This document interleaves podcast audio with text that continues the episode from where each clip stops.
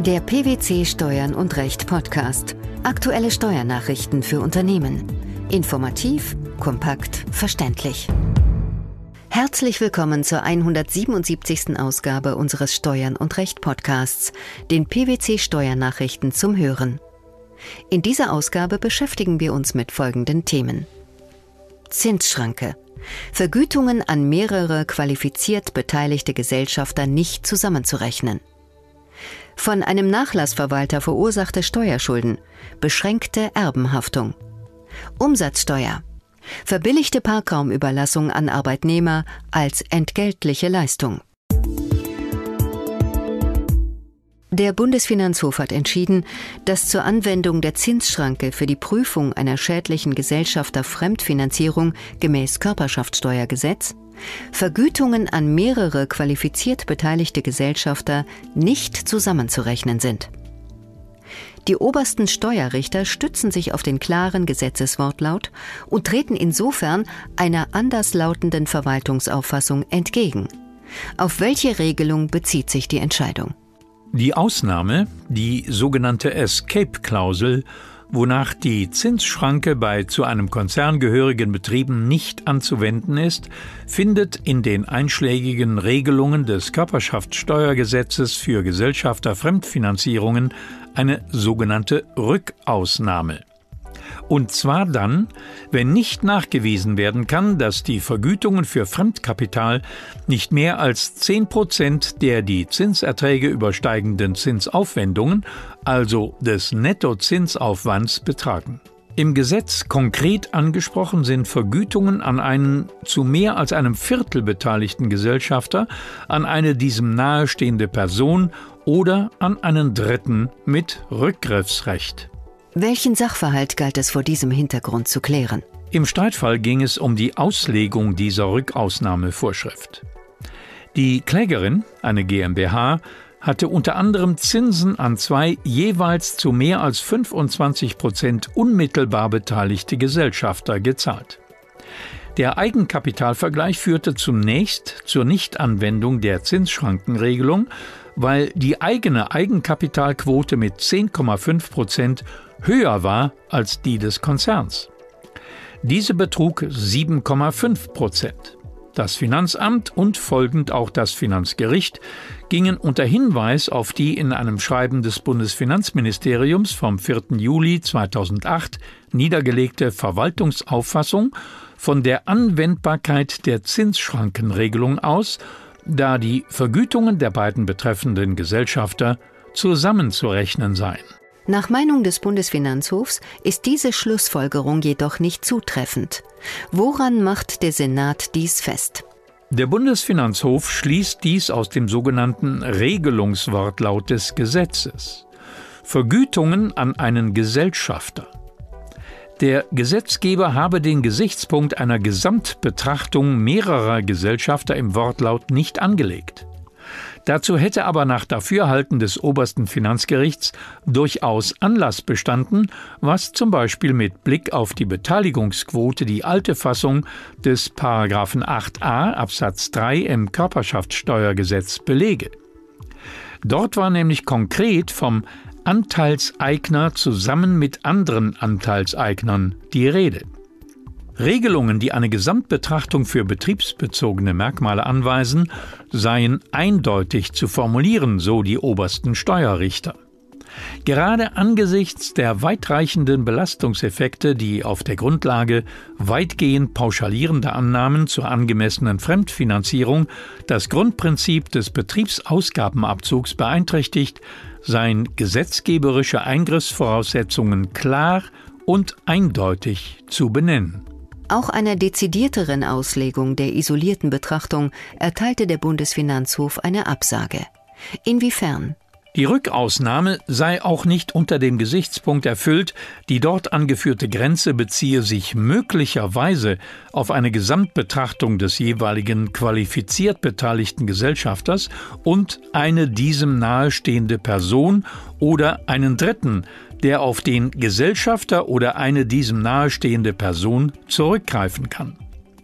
Denn wenn beide Gesellschafter schon als wesentlich Beteiligte zum relevanten Personenkreis gehören, so schließe dies mit Blick auf die separierende Betrachtung eine weitere Qualifizierung als jeweils einander nahestehende Person aus. Ebenfalls zu entscheiden hatte der Bundesfinanzhof den Fall einer Nachlassverwaltung und der damit verbundenen Haftung der Erben.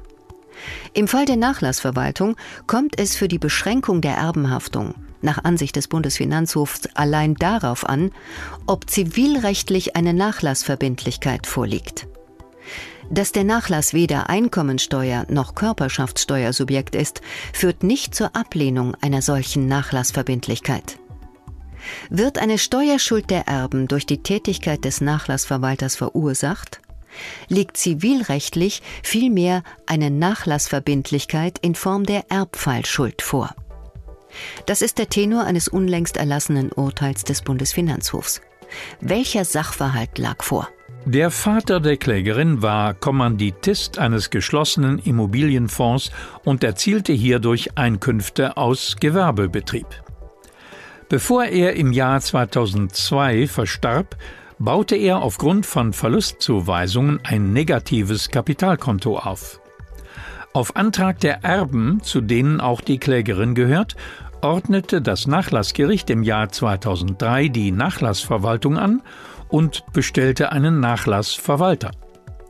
Dieser kündigte die Kommanditbeteiligung am 15. Februar 2003 zum 31. Dezember 2004 und damit zum frühestmöglichen Zeitpunkt. Dem Nachlass flossen durch die Kündigung keine Mittel zu.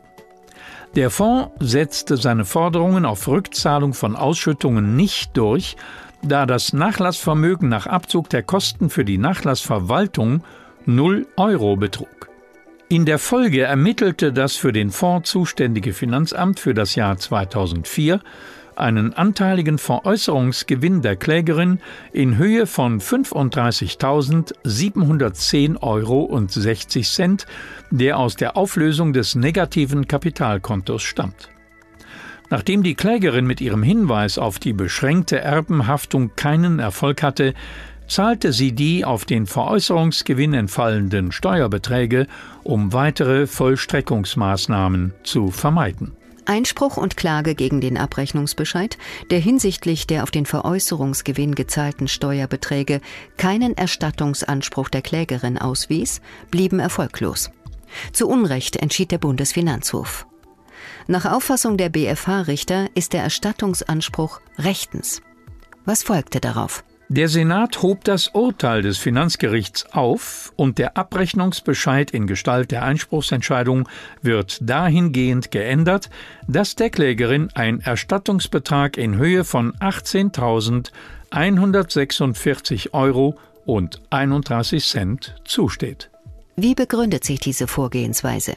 Nach der Rechtsprechung des Bundesfinanzhofs sind einkommensteuerrechtliche Ansprüche des Finanzamts, die infolge der Veräußerung eines zum Nachlass des Erblassers gehörenden Gegenstands entstehen oder aus Erträgen des Nachlassvermögens resultieren, gegen den Erben und nicht gegen den Nachlass zu richten. Nach dem Tod des Erblassers verwirklichen allein die Erben den Tatbestand der Einkünfteerzielung.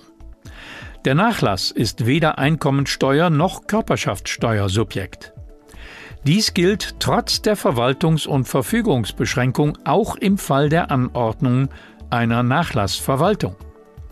Macht ein Erbe gegenüber einer solchen Steuerschuld im Erhebungsverfahren geltend, sie sei wegen der Anordnung einer Nachlassverwaltung nur aus dem Nachlass zu begleichen, kann er nicht nur die gegen ihn gerichteten Vollstreckungsakte angreifen, sondern auch, wie im Streitfall, die Steuerschuld unter Protest begleichen und anschließend einen Erstattungsanspruch geltend machen. Warum kann sich die Klägerin auf die Beschränkung der Erbenhaftung berufen? Sie ist dazu berechtigt, weil nach den bindenden Feststellungen des Finanzgerichts im Streitfall der Nachlassverwalter die Kommanditbeteiligung gekündigt und damit die auf den Veräußerungsgewinn entfallende Einkommensteuerschuld ausgelöst hat. Unabhängig davon, ob er dazu befugt war, kommt keine Nachlasserbenschuld in Betracht. Die durch den Nachlassverwalter ausgesprochene Kündigung führt vielmehr zu einer Erbfallschuld in Form einer Nachlassverwaltungsschuld. Für diese reine Nachlassverbindlichkeit kann sich die Klägerin auf die Beschränkung der Erbenhaftung berufen. Im letzten Beitrag unseres heutigen Podcasts geht es um die Parkraumüberlassung von Arbeitgebern an Arbeitnehmer gegen nicht kostendeckendes Entgelt.